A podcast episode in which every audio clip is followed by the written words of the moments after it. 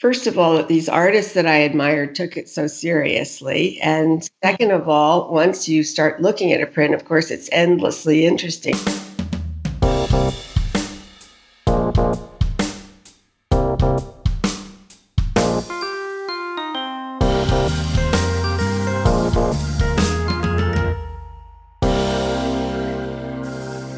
Hello, print friends, and welcome.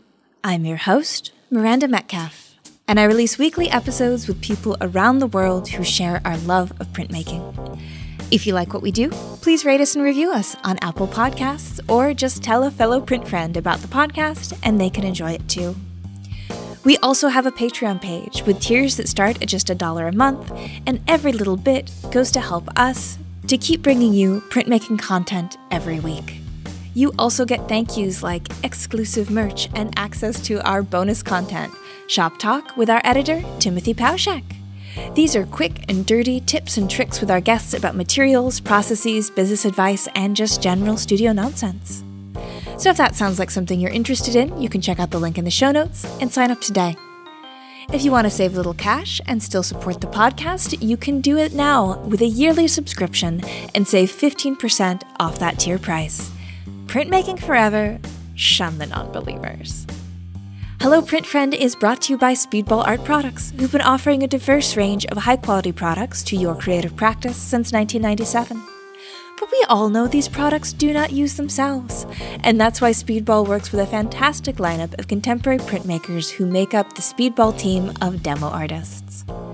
Artists like the charming and talented friend of the pod, Miles Calvert, Miles is an assistant professor of fine arts at Winthrop University who encourages experimentation and collaboration in his demos, sharing his expertise in screen printing, relief printing, woodblock, monoprint, lithography, and digital.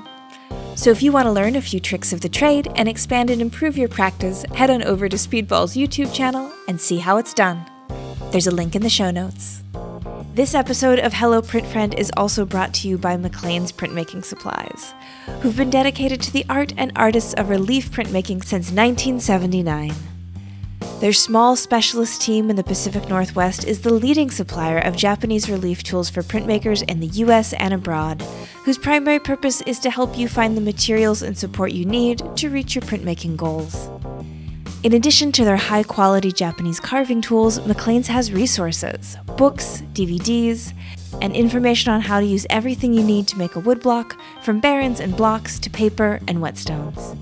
So head on over to McClain's at imcclains.com or follow the link in the show notes and learn something new today. My guest this week is Anne Coffin, founder of the International Print Center of New York.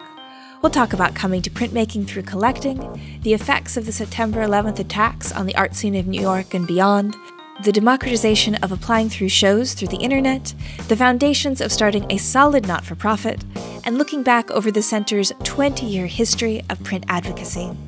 So, without further ado, sit back, relax, and prepare to heart New York with Anne Coffin. Hi, Anne. How's it going? Going really well. It's really great to hear your voice, Miranda. Oh, and to have a talk. I am very much looking forward to our talk. Yes. Thank you for joining me. And I'm glad we could get all of our international scheduling worked out too. That's always a bit of an adventure, but we did it. Yeah. so don't even tell me what time it is in Thailand. Yeah. it's only 8 p.m. It's not bad. It's not bad. Yeah. Good. Good. Well, before we get into my questions I have for you, would you mind introducing yourself just a little bit? And I always ask my guests to say who you are, where you are, and what you do. Okay, happy to. I'm Anne Coffin. I'm at the moment in Cornwall, Connecticut, a couple of hours uh, north of New York City, where I spend many weekends and wrote out the pandemic. I'm missing New York intensely. Mm. but we have a lot of artists working around here and a lot of uh, writers, a lot of interesting people. So, and it's a beautiful place. So it's it's great to be here. I'm also looking forward to the fall and getting back to New York and seeing many many art shows and catching up on what I missed during the pandemic. Um, and what I do here in my basic retirement from IPCNY I've been spending a lot of time in in this rural, beautiful place at the little local library, putting up shows of local mm. artists, which has been sort of six or eight a year, which has been very exciting. To, in a way, what in a way it aligns perfectly with what I was trying to do at the Print Center in, in starting it because it. Um, gives uh, local artists a chance to show their work, um, often very early on in their careers, sometimes very late in their careers after their galleries have closed or moved yeah. on. Or so it's been very exciting, and um, it's of course I always look for prints, but there's a lot else going on here, a lot of painting and plein air and portraits and all sorts of things. So that's been exciting. And I do the events here. And in, in back in New York, I'm I'm involved in a lot of nonprofits, mm. um, so landmark preservation, things like that. And I'm still on the board of IPCNY, which I love being involved with still and seeing it grow. And um, perhaps you wanted me to introduce myself basically by saying that I was the founder of the National Print Center, New York. Um, but left three years ago. I was there for 16, 17 years um, putting it in, in place and on the map and um, developing the programs and um, tr- finding the trustees, which is really important in a nonprofit mm-hmm. institution to have fantastic trustees representing a range of talents and, and knowledge. And um, I stayed with it till till I retired about three, four years ago. And I'm still very involved, which is grat- very gratifying. It's growing very nicely yeah. under the leadership of Judy Hecker, who I think you interviewed once before. Yes, yeah, she was yeah. wonderful. Yeah, she's great. So Oh, beautiful. I think that's that's that's perfect cuz yeah, cuz I realized in my in my question that it's it's what you do. You know, it's just sort of in the present tense, but then also we're meeting today a lot of because of what you did, which was of course yeah. f- found IPCNY. So, where did you grow up and what role did art play in that part of your life? I grew up in the suburbs of New York, um, in New Jersey, in a community very near the beach. I spent a lot of time in a sailboat mm. and normal, healthy childhood, and didn't. I, I, did go occasionally into the city, but mostly to see um, theater, and really didn't begin to uh, pay much attention to art until I got to college, and of course took art art one one. Everyone takes art one one, and got hooked and went to Europe in the summer, and then started going down to the city occasionally toward the end of my college years, and found myself in some print galleries. I think it was over Pearl Gallery on Madison Avenue in the 70s, and there was a print gallery there. Um, I'm not sure who it was; it was a long time ago. Um, but the low 70s, sorry, it was like 70, maybe Fifth Street or something like that. There were a couple of galleries along there. Uh, the gallery community was much smaller then, of course, than it is now. Mm. And so I started looking at prints. And um, then when I moved to New York after college, I worked very near um, the Museum of Modern Art. I worked for a magazine, um, which of course was printed. So printing was that yeah. kind of print, offset commercial printing was part of my life at that point. But then I started going to MoMA like two or three days a week at lunchtime, and and when on weekends we were going to galleries on weekends, and um, at that point there were there were print galleries. Well, there was Leo Castelli. We went there, and there was uh, Sylvan Cole at Associated American Artists. I think I went there every single Saturday. Mm-hmm. But during the week, I got involved at the museum as a volunteer um, on the junior council, which um, basically was a it was very young the museum was very young then and this was in the 60s and um, the junior council got involved very directly in producing christmas cards and producing the postcards and producing the annual calendar and even a couple of books because the museum staff was very small then and not as professionalized, it was much less formal. Mm. Um, so I got into the print department and worked very worked under uh, Riva Castleman, who was the chief curator there.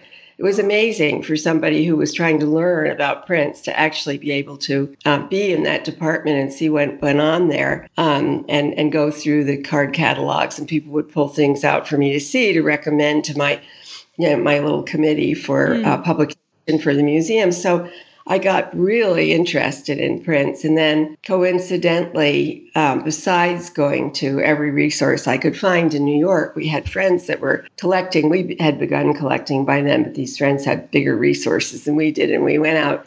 She, they introduced us to uh, U, to uh, ULAE to Tanya Grosman. So we went Mm-hmm. out there in Long Island a couple of times and bought a Rauschenberg visitation number two, in case you want to know what it was, which I still have. It's one of my very favorite oh, prints. wonderful. Uh, yeah, they bought they bought a Jasper Johns coat hanger. They bought a Fritz Glarner, Larry Rivers. I mean, and then we went to um, California one time. We went out to Crown Point Press, which was then in Oakland. But this was just around the time when printmaking was just exploding in in America. Really a a printmaking renaissance across the country. Um, Crown Point Press was founded. Um, June Wayne founded Tamarind then, and um, of course ULAE in New York, and Gemini in Los Angeles, and later on uh, Ken Tyler, Tyler Graphics.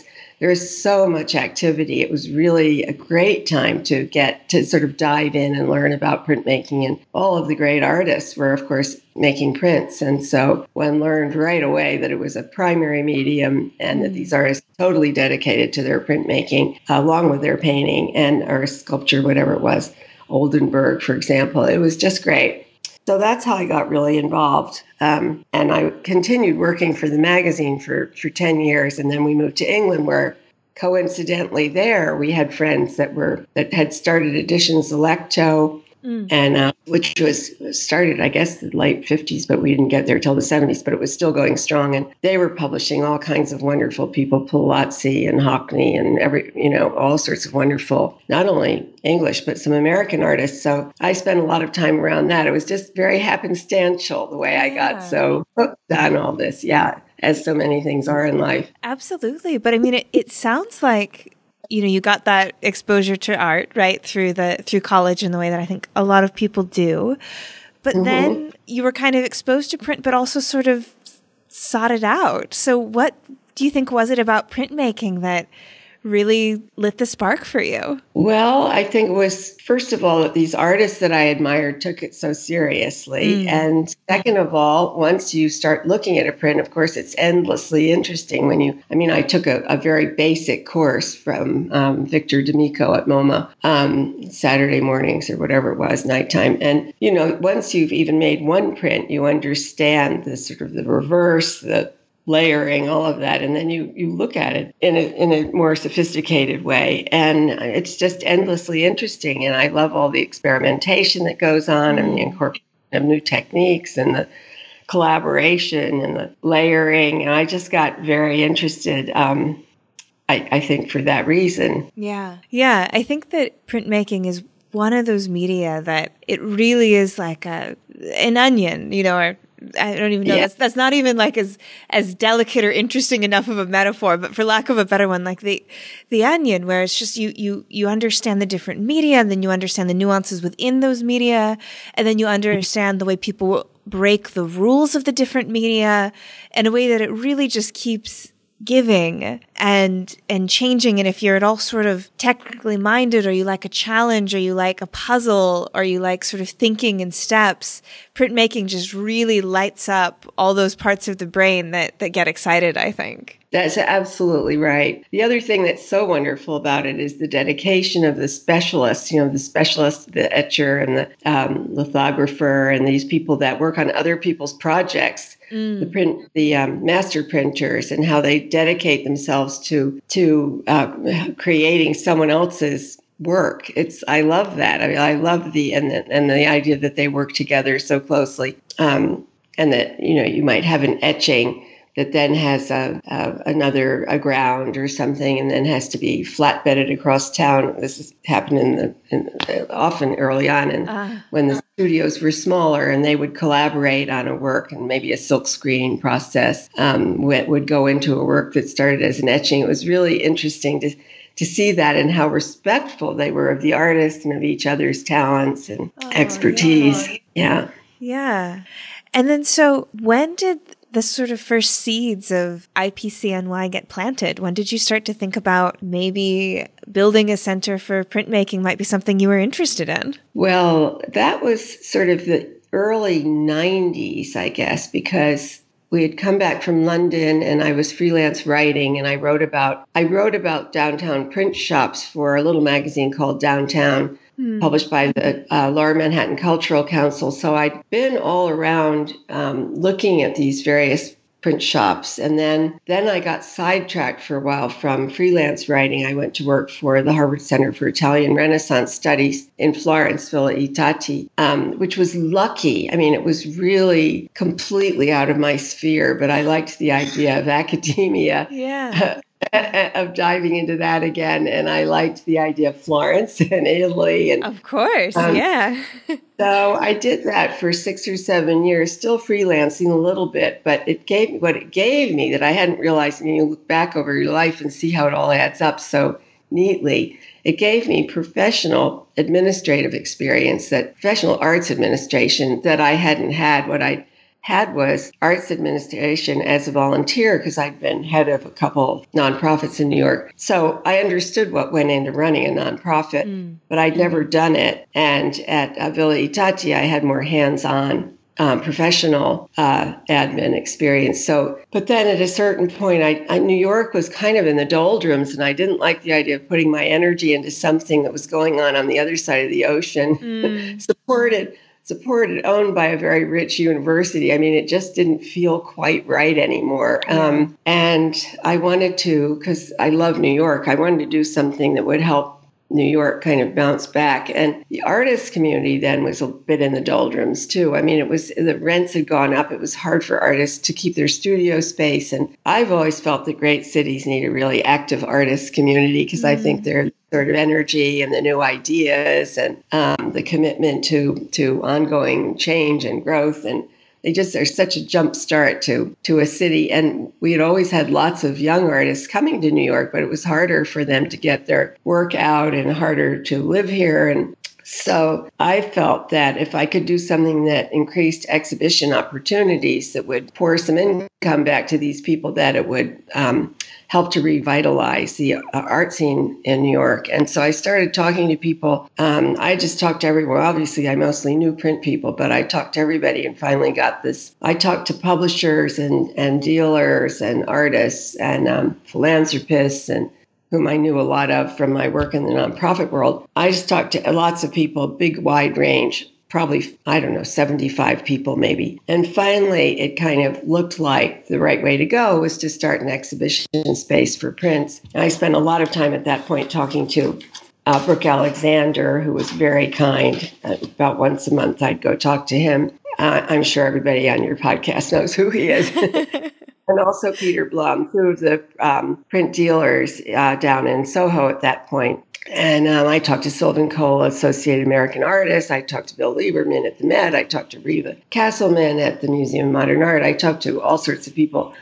And the idea emerged. I mean, it became obvious that there was a lot of support, um, a lot of support for this idea of starting a center where uh, artists could exhibit, where what the public could see prints and artists could exhibit them, because there was really we needed a connecting point between the work that was being made and the people who wanted to see it. Um, one of the things I realized was that I had found all these wonderful workshops in Lower Manhattan when I did these articles for downtown, but there was no way to see that work unless you went right to the studio, knocked on the door. First of all, you had to know it was there. Right. There, there were not enough connecting points, and certainly not connecting points for young artists starting out. So we, I got together a small board and we started figuring out programs that would um, support this mission. And the first one to emerge, uh, well, it took a while to develop it, but it was the New Prints program, which is the series that we're celebrating in um, in present tense. The show that is that, that is celebrating our 20th anniversary this fall. So. Absolutely. Yeah. And I definitely want to make sure we get a chance to chat about present tense because it's such an mm-hmm. interesting idea. But mm-hmm. before we, before we bring it to the present, I guess, um, mm-hmm. so you, what year then, um, did IPCNY open its doors and how have you kind of seen things evolve, I think, over that time? I'm always curious to know how, when you take on a project and you get to see it through, over the years, a, a, large, ambitious project like this, what sort of changed? You know, what, what did you expect it was going to do that you realized it wasn't? What things is it, has it surprised you with? What's, um, how's the evolution of the idea move on or has it just fulfilled all your expectations. Well, the opening of our gallery in 2000 was very exciting because mm. it was so well received. We opened the door at, I, well, I opened the door at about 10 of 6. The, the show was opening at 6, and I went out to go to the ladies, I guess. I don't know. Anyway, I went down the hall. And there was a whole pack, probably 50 young artists sitting out there with their backpacks waiting to get in to see the show.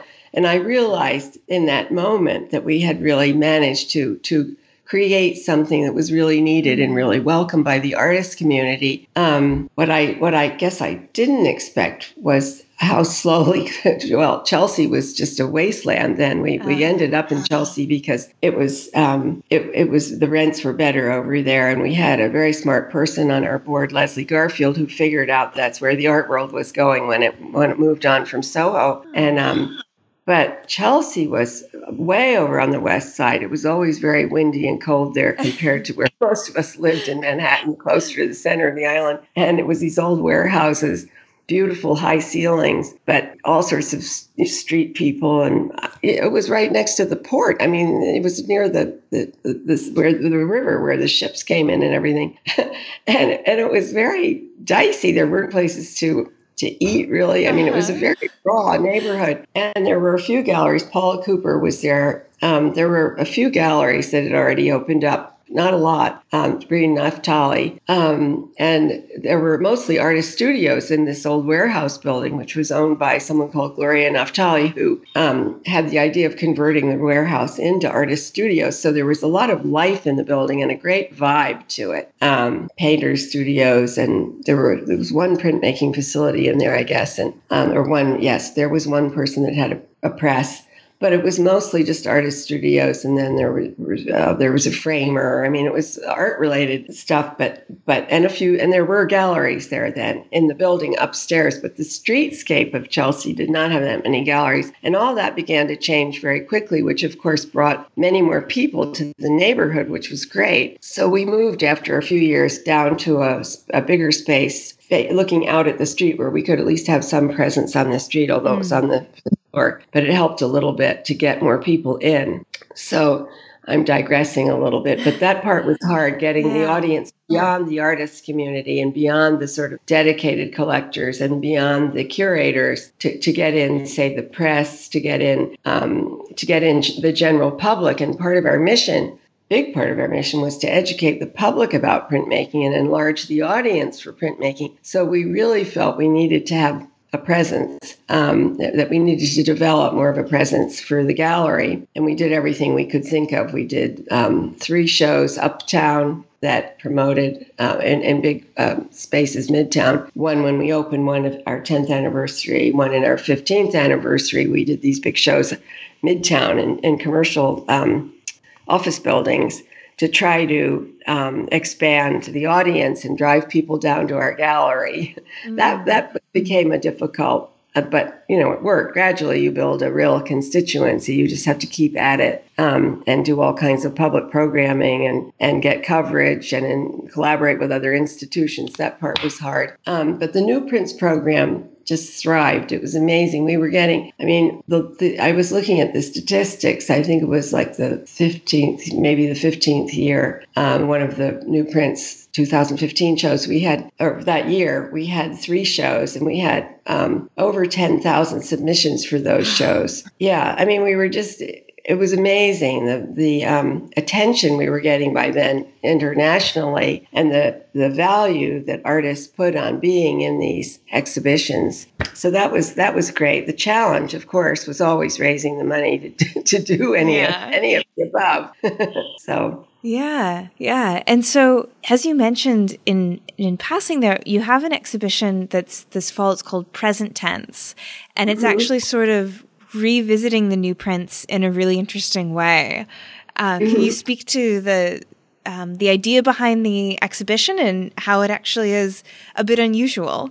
Well, the idea was to celebrate our 20th anniversary um, and celebrate the New Prints program, which was is our, our signature program. I mean, it's what we do that, that no one else does, these uh, ongoing series of new prints of jury shows. And um, so we, we thought uh, our, our founding chairman, John Morning, said it would be interesting to do something called 2020 we looked back over 20 years of the New Print Show. But of course, that idea got refined and massaged and turned out to be um, a, a, hard look, a deep look at the first five years worth of these shows, which I think was a great idea mm. um, to revisit the the um, content of those shows. And so that's what we did, and and and to really highlight as that program grew and as we got more international submissions and a wider spread, because at the beginning, we mailed out submission calls for entry because there was not such a thing as uh, widespread internet at that point. Right. And um, so the, these these these um,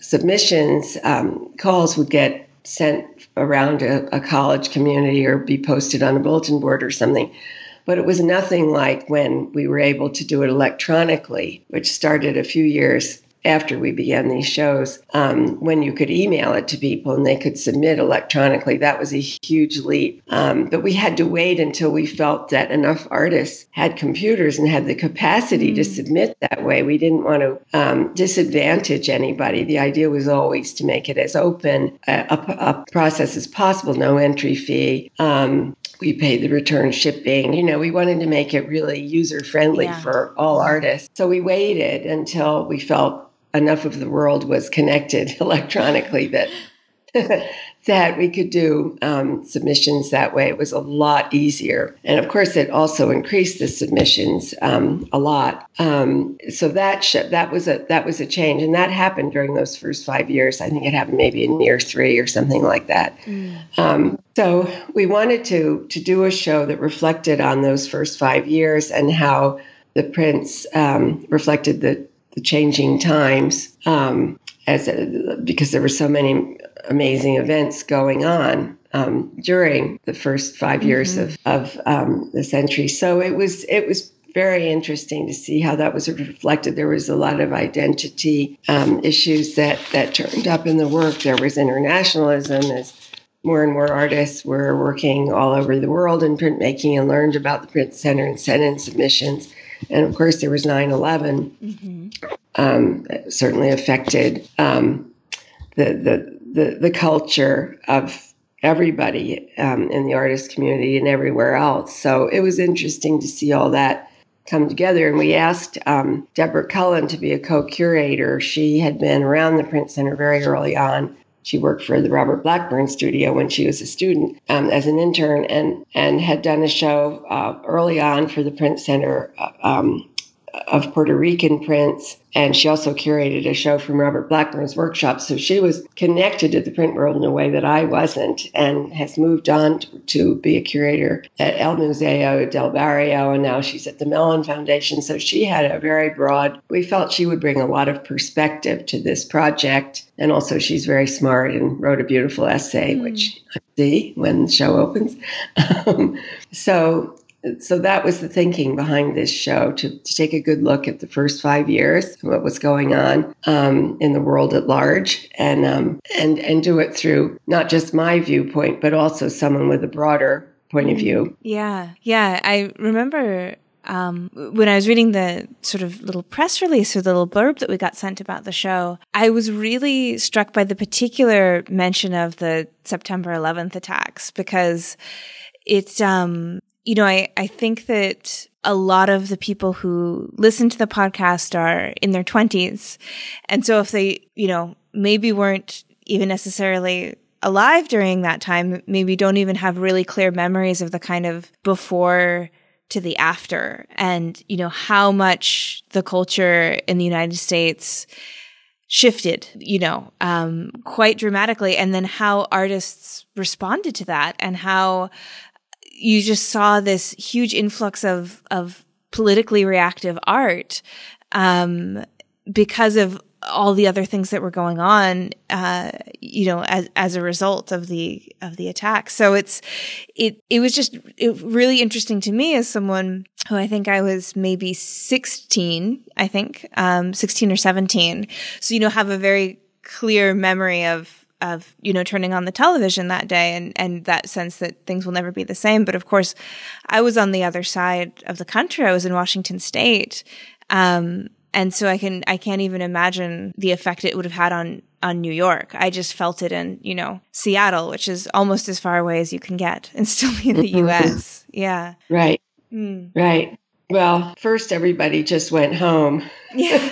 it was it was it was such a shock, and um, of course downtown, a lot of Tribeca was was I mean people, the schools closed, everything stopped down there, and that because that was right in the shadow basically mm. of the mm. World Center. But um, everything stopped for a while. And then when we all sort of got ourselves back together again, because you didn't know if there were going to be more attacks, that was part of the, right. the trauma of the whole thing. It wasn't over when it was over. Nobody knew for a couple of days what, you know, where it had come from or whether the next, next to, to be hit would be the Empire State Building or the tunnels or whatever. You know, people didn't know if we'd be isolated in Manhattan, so a lot of people tried to leave. Mm. Um, it was, and from our gallery, we had a, a rooftop uh, at, at 526 West 26th Street, and everybody kind of gathered up there, and you could see all the people walking up from Wall Street. It looked like a death march almost, mm. you know, walking up the West Side Highway um, to get to the ferries and get to the tunnels and get, you know, somewhere where they could get into the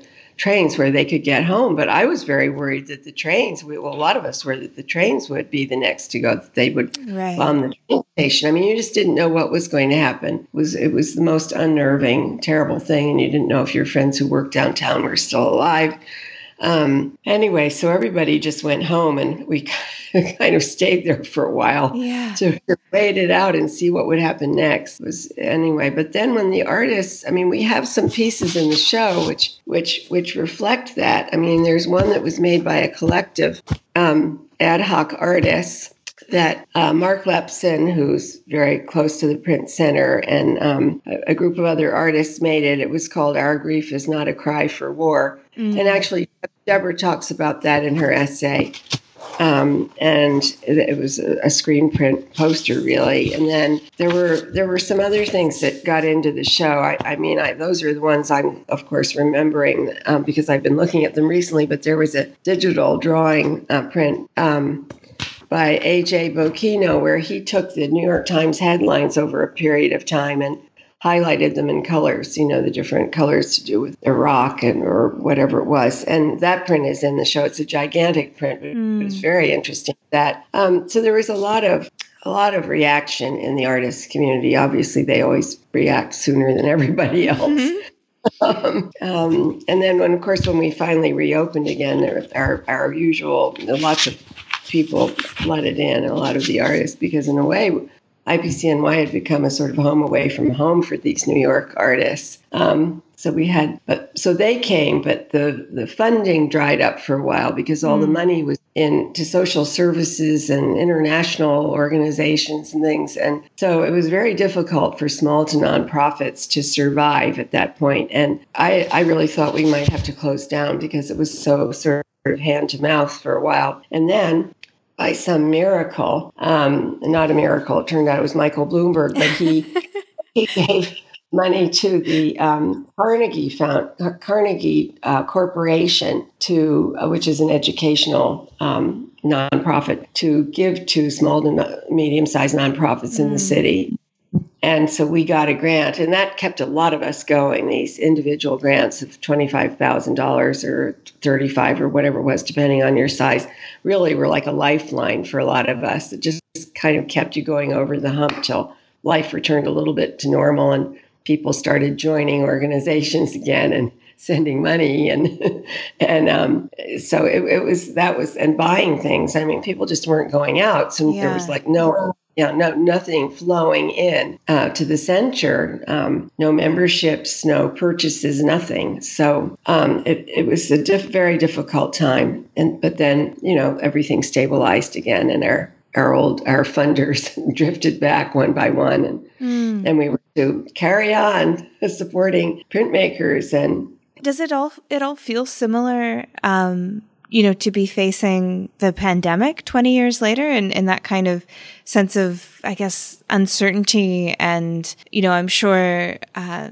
you know, most of the people I know who are working in nonprofits at the moment are also kind of reporting similar things about people becoming very cautious with their funding now and, you know, mm. just feeling a huge sort of shift in the world. Is it it, it, all the same? Well, it is and it isn't because the government came through during the pandemic. Mm. Um, their PPP loans and their gifts, basically, and a lot of support for for people individually and for nonprofits. So, I mean, I wasn't, I'm not in the driver's seat at this point, so right. I didn't have to navigate this the way Judy has. But, um, but I think that yes, it's a different, it's a different feeling. I mean, it's it's equally terrifying, but it's different mm. in that the government has has has supported us, um, and and also it's well, it is unknown. In that sense, it is there is the unknown quality in both of these situations. Um, because just like the Delta variant, suddenly we have that. Is there another?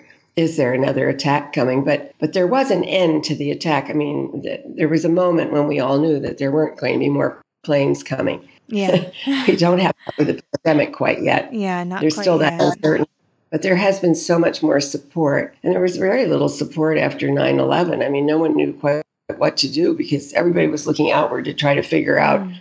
where this was coming from and what we could do to keep it from happening again. Um, so it was a different kind of threat. One of the other things that really stood out to me in the writing about present tense was this idea of the art world globalizing and that happening, you know, within the really the, maybe the first 10 years and then of course really expanding in the last uh, 10 years of IPCNY. And I loved how uh, perfectly you illustrated that by talking about, you know, basically reaching out to universities and sending things through the mail versus uh, you know, being able to reach out through online means and then, you know, getting, as you say, 10,000 submissions at one point, at least. So I guess I'm really curious to hear your reflections on, you know, as someone who's uh, an art advocate uh, and a curator, how do you kind of make that transition in a way where all of a sudden, I guess not all of a sudden, it's over a period of years, but that, that, that really big change between, you know, working kind of locally and within these networks to this almost seemingly infinite expanse of the global art world. How did you sort of did you need to shift your thinking or kind of um, vary the way that you you went about things to accommodate a very big difference in the way that the art world does business over the last twenty years? Um, yes, I mean we wanted to be international and open from the beginning. That's why we called ourselves International Print Center. But at the beginning, we had we would do. Uh, three or four one year. Um, uh, two two new print shows after 9/11 because we didn't have any money. But after that, we were doing three. Basically, we settled on three new print shows a year and two other shows that were counterpoint to new print shows and would provide context for them by showing prints from another period or another culture um, or focus on a mediums for educational purposes like we did an etching show. But but basically we did a lot of international shows um, because we didn't feel we could we weren't getting a lot of submissions from abroad. And we weren't encouraging them because we paid the return right. shipping. So, so we weren't seeking out submissions from other uh, countries so much um, until later on in the in the in the history of the center. But um, so we did these these international shows. Um, Deb Cullen, uh, my co-curator, for example, did a show of Puerto Rican prints. That's not really international, but it's um, close. we did we we did a show of Russian prints called Moscow Graphica. We did a show of Scottish prints, prints from three uh, Scottish workshops. Um, I'm trying to think of the other ones. Um, we did. Let's see. Well, we did a, a whole. I I don't have the list in front of me, but anyway, mm-hmm. we did 14 or 15 shows of prints from other countries, um, trying to just make sure we had that presence, you know, and that for our audience and our artists that they would be exposed to work from outside um, the United States-based um, printmakers. But then, of course, what happened early on and then increasingly happened was a lot of uh, artists from other countries came here to work. Like we had in, in the first five years, we had Beatriz Milhazes, who came from Brazil and worked at a printmaking workshop in Pennsylvania. Um, we had, um, trying to think who else, Shazia Sikander came here. Um, Um, and I'm just in these first five years, we got a print by Chris Ofili that was actually that was printed in London, but entered the United States mainstream pretty quickly because it was so good. It was in the Brooklyn a show in Brooklyn, and and we all got interested in him. I'm trying to think of other people, but there were the occasional um, internationally based um, artists that came to America to work in these print mm-hmm. shops. Then, of course, we began to get work from workshops all over the world, um, and that that was that's very exciting. And I thought for a while maybe we should do one show that was just prints from other countries, but then by that time it was it was not a good idea because there were so many artists from other countries mm. working in America. It didn't make any sense. That was interesting. Um, so that was one change in terms of the. I mean, I think just as the print world grew and more artists were making prints, and it became more of a community, that we were seeing them. We were seeing yeah. them arrive on our doorstep. Yeah. Yeah, and I think that's one of my favorite things about being involved in print as opposed to any other media is how international it is because you've got their works on paper, generally speaking, and they're editions, generally speaking. So that means, you know, not only are they easier to ship internationally, but people are more likely to take a, that risk. You know, um, is that, is that okay? Like I can, I can put this in a, I can flat pack this or put this in the tube and send it around the world and it'll probably get there okay you know? And and if it does you know and if it doesn't that's not ideal but like you know maybe i have 19 more. So i you know it's it's something like that.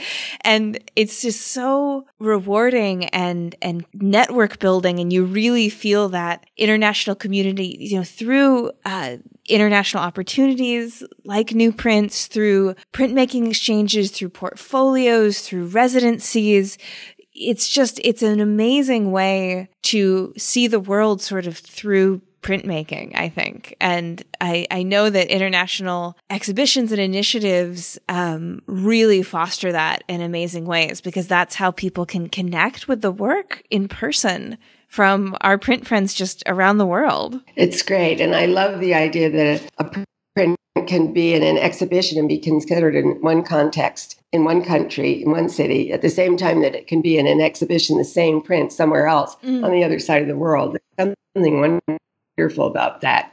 Yeah, I've actually yeah, I've never thought of that before, but you're you're right, is that the the same work can exist within such different contexts at the same time and be having these two different lives. That's really wonderful. And in people's collections also. Mm, yeah.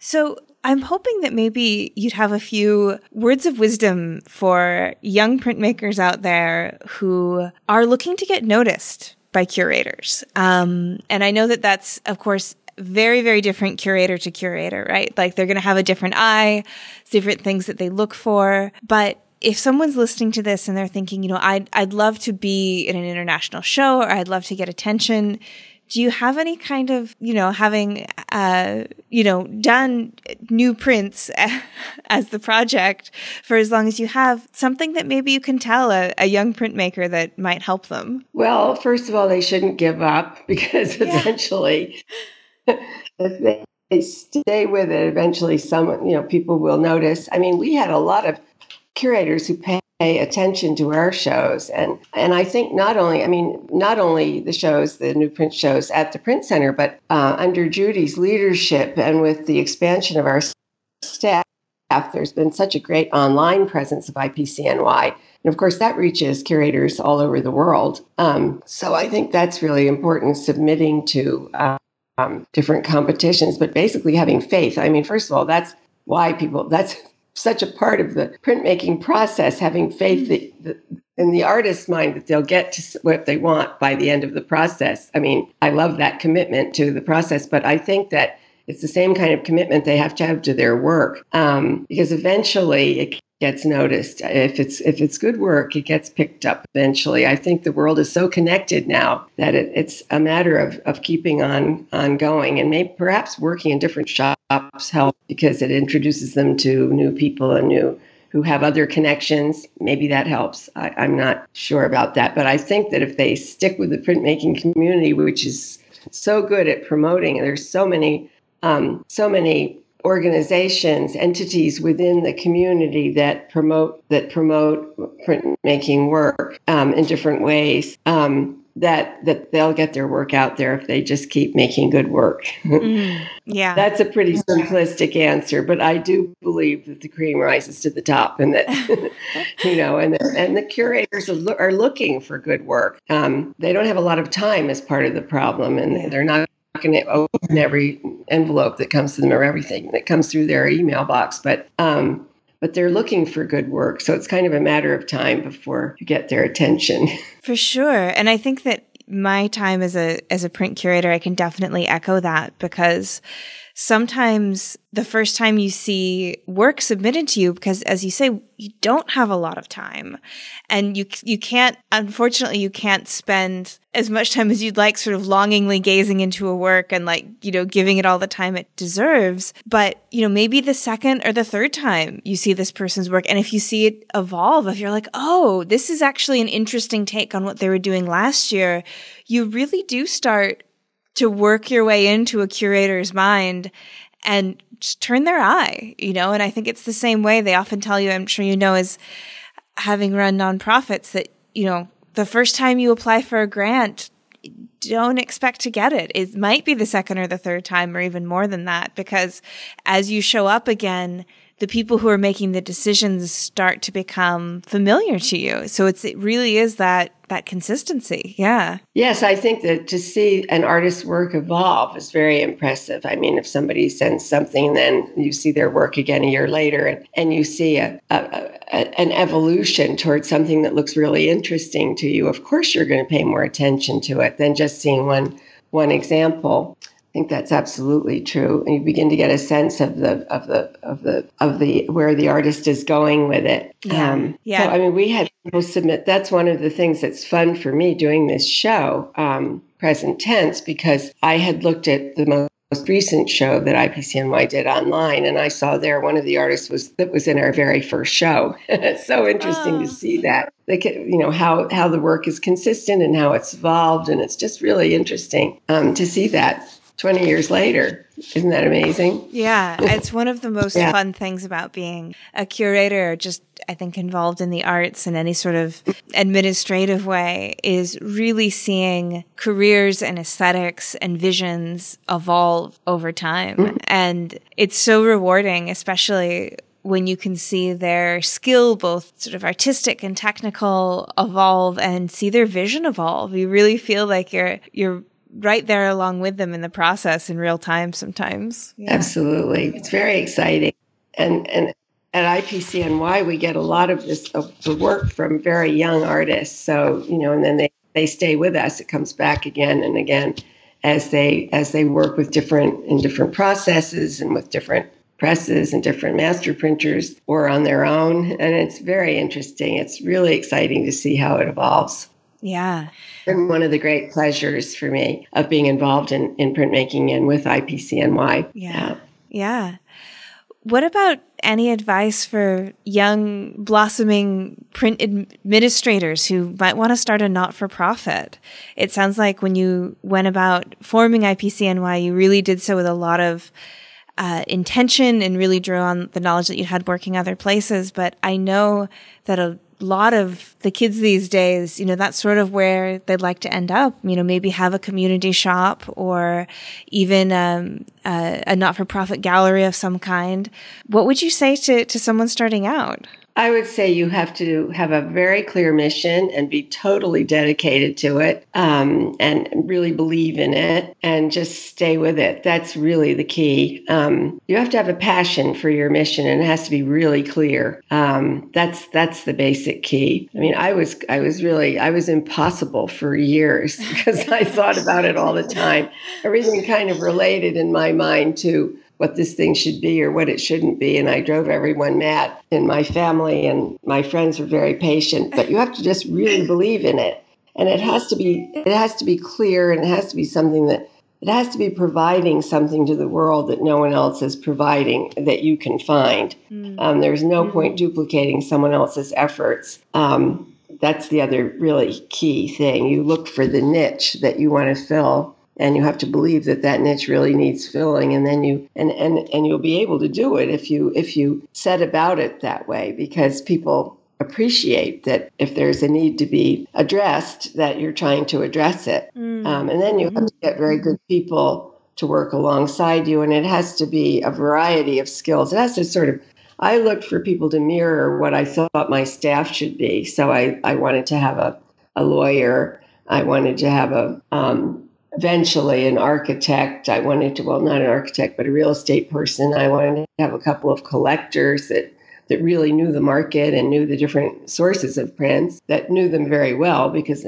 we had an art advisor who again was somebody who whose business it was to to really know the landscape and know um, the sources of prints we you need a good writer a really good writer i mean you need um, a very good numbers person um, who can help you with the numbers because we were just a staff of one for a while. I say we were a staff of one, but then we were a staff of one and a half. And then for a long time, we were just two people um, and with a couple of interns. But so we really needed a board that would would um, commit to help with these various chores that had to be done that that helped us move along. I mean, we had to have someone to help us with our books because we didn't have a an accountant on our staff, for yeah. example. You know, um, so so that was key. So you have to find, you have to also find very talented, committed people to work with you um, that, that are devoted to the cause, you know, and, and, will really step up and help and come to. I mean, I had uh,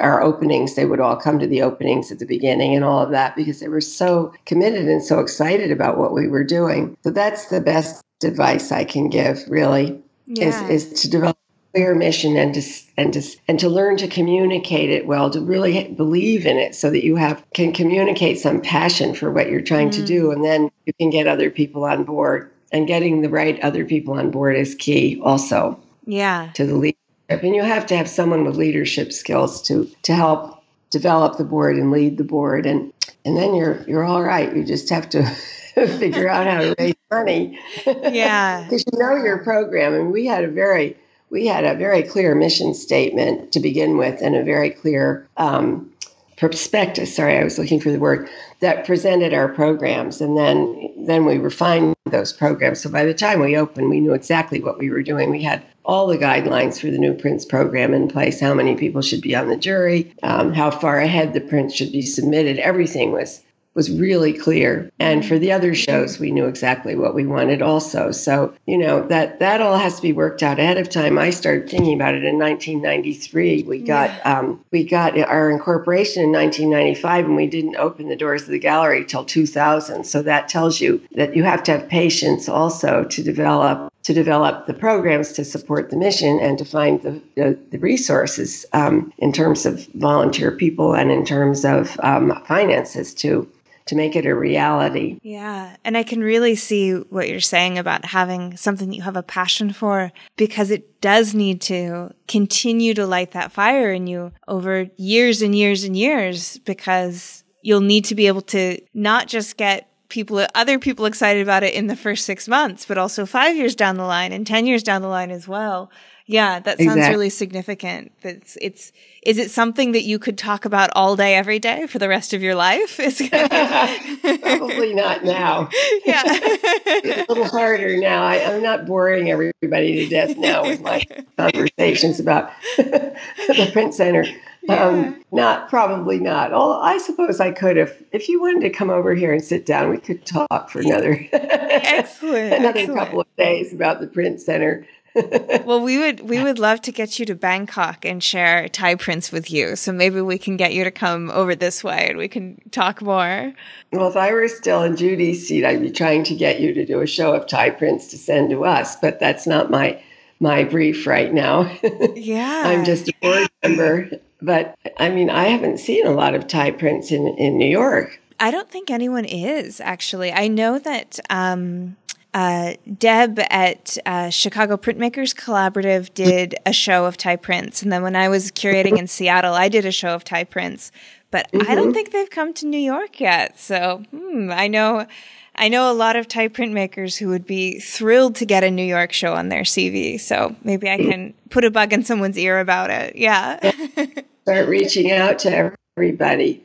Yeah. Try to find someone who's a member of the Fine Print Dealers Association. Maybe they'd have a couple of them in their booth, or mm. you know, mm. just someone we could all see them. Yeah. Or they do they do shows online? Can we see them online? IPCNY does wonderful shows online now. Yeah, there's not really a, a dedicated print exhibition space. Um, the, the, and what's interesting in Thailand is that there's not as much of a culture of small businesses and small institutions having websites. Mm-hmm. It's um, you know, most sort of transactions when it comes to small businesses are done through Line, the Line app, which is just sort of like WhatsApp. And it's really mm-hmm. sort of a surprise. Well, you might even want, I don't know, get some nice soap from a local soap maker, you know, down in the, the artsy district. They won't have a website, but they'll have a Facebook that says, message us on our you know on our whatsapp basically and then you just you do a bank transfer through that and they send you they send you the, the soap in the mail. So it's, it's a very different kind of culture in terms of how you get your craft out into the world. Um, but the Chiang Mai Art on Paper, the CAP studio has probably the best website and they do really beautiful etchings with just incredible artists. They do a collaborative printmaking model. And um, the the founder, uh, Kitikong Tilokwattanotai, he was educated in Sydney. So he has a bit more, I think, of, um, understands the kind of Western mentality about the self promotion and, you know, getting images out there into the world. So yeah, there's, they, they can be seen out there for sure, but it's, a lot of work we didn't see until we we came here in person and when i first started working and curating Thai prints, I had to come in person, which was definitely no one twisted my arm for a trip to Thailand. But, but once I got here, I, I really understood the the extent of it and the the quality is just really incredible um, from what people do with you know like 19 layer uh, uh, litho plates and you know, just the most beautiful, rich etchings and, um, you know, silk screens that just have just incredible depth and like painterly quality to them. Really a lot of really, really nice work, uh, interesting work, political work, all happening. Yeah. In Thailand. So yeah. Very, very interesting. I think that's one thing you said though, that we hadn't talked about was the idea of getting into a studio and seeing mm. um, the process. And I think that's that's what really hooks people on printmaking. Once you understand there can be 19 layers, right?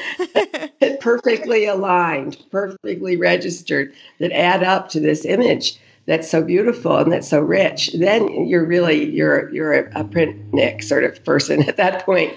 absolutely, absolutely. So when I was the director at, at Davidson Galleries in Seattle, I did a lot of face to face interfacing with people who just walked in off the street and they, you know, you can tell they, they walk around and they look at what's on the walls and their brows kind of furrow and they come over to you and eventually ask a question like, are these drawings? Are these photographs? You know, they're, they're not sure. And so a few times I would explain a process, particularly if it was something like, let's say, a reduction woodcut. And you could tell that they understood what I was saying, but they just didn't think that that was possible. you know, right. like they understood, but maybe they thought they didn't understand because what I was describing sounded insane to them. you know, like how could someone do that? Well, yes, they have to have it explained to them several times, and to see it is the best. That's the uh, that's what we did early on when we were starting to develop a constituency for the print center. We took them to workshops, and it was amazing. I mean, the silkscreen workshops or somewhere um, etching, what whoever we could find that would let us arrive with 20 people, and that was just the best way to get people interested in printmaking to actually see an image emerge, you know, from all these layers of glassine or whatever it yeah. was. It was great. I'm I'm hopeful that Instagram is going to, and maybe even TikTok, although I don't really understand a thing about it, um, will really help drum up a lot of that interest again because you can see the magic happening in video now without going into the studio.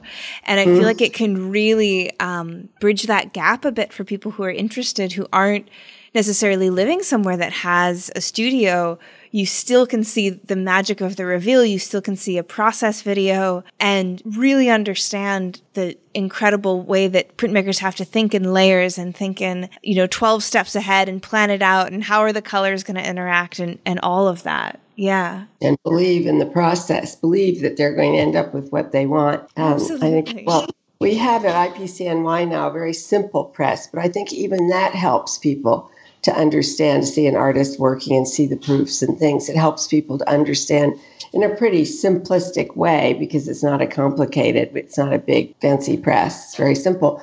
But even that first step is very helpful to people, I think, mm. in understanding um, and, and getting them interested in the process and in, in a print versus a drawing or, yes. Yeah. And I think simple can definitely be good. You know, I would mm. always feel much more relieved when someone would ask me how a relief print was done than how a mezzotint was done. You know. I always want to be like, can, let's let's can we start with something simpler? you know, like let's just get the basics done first. yeah. Yeah. So I think I think particularly when you're when you're dealing with just like the no exposure thus far, simple is good. Like keeping it simple mm-hmm. and then kind of building on that is for sure the way to go. Yes, yeah. lower them in. Yes. Yeah. Exactly. Exactly. well, wonderful. Well, we've reached our hour recording mark. So I think um, I'll just I'll make sure that I'll I'll put links in the show notes to to IPCNY out there digitally and to the uh, present tense exhibition um, should it be up when we release. And other than that and thank you so much for letting me borrow an hour of your morning and and sh- help sharing your story and sharing the the passion of print um, with the world. And yeah. Well thank you miranda. It's been great fun talking to you. Yeah you um, too. your experience in thailand um, and I will definitely look at Cap Studio. yeah, we'll we'll send a link through for you. Um, it's really really beautiful work that they're doing, and just great passionate people. You know, like you find in printmaking throughout the world. Yeah, it's, a, it's yeah. a great world. So thank it you. Really is. Thank you so much, Anne. We will be in touch. Thank you. Okay. Bye. Well, that's our show for this week. Join me again next week when my guest will be Catherine Jones, a multidisciplinary printmaker working in Brixton. We'll talk about the collagraph process, perceived and actual safety, international and domestic threats, and a crystal palace. You won't want to miss it. This episode, like all episodes, was written and produced by me, Miranda Metcalf, with editing by Timothy Pauschak and music by Joshua Weber. I'll see you next week.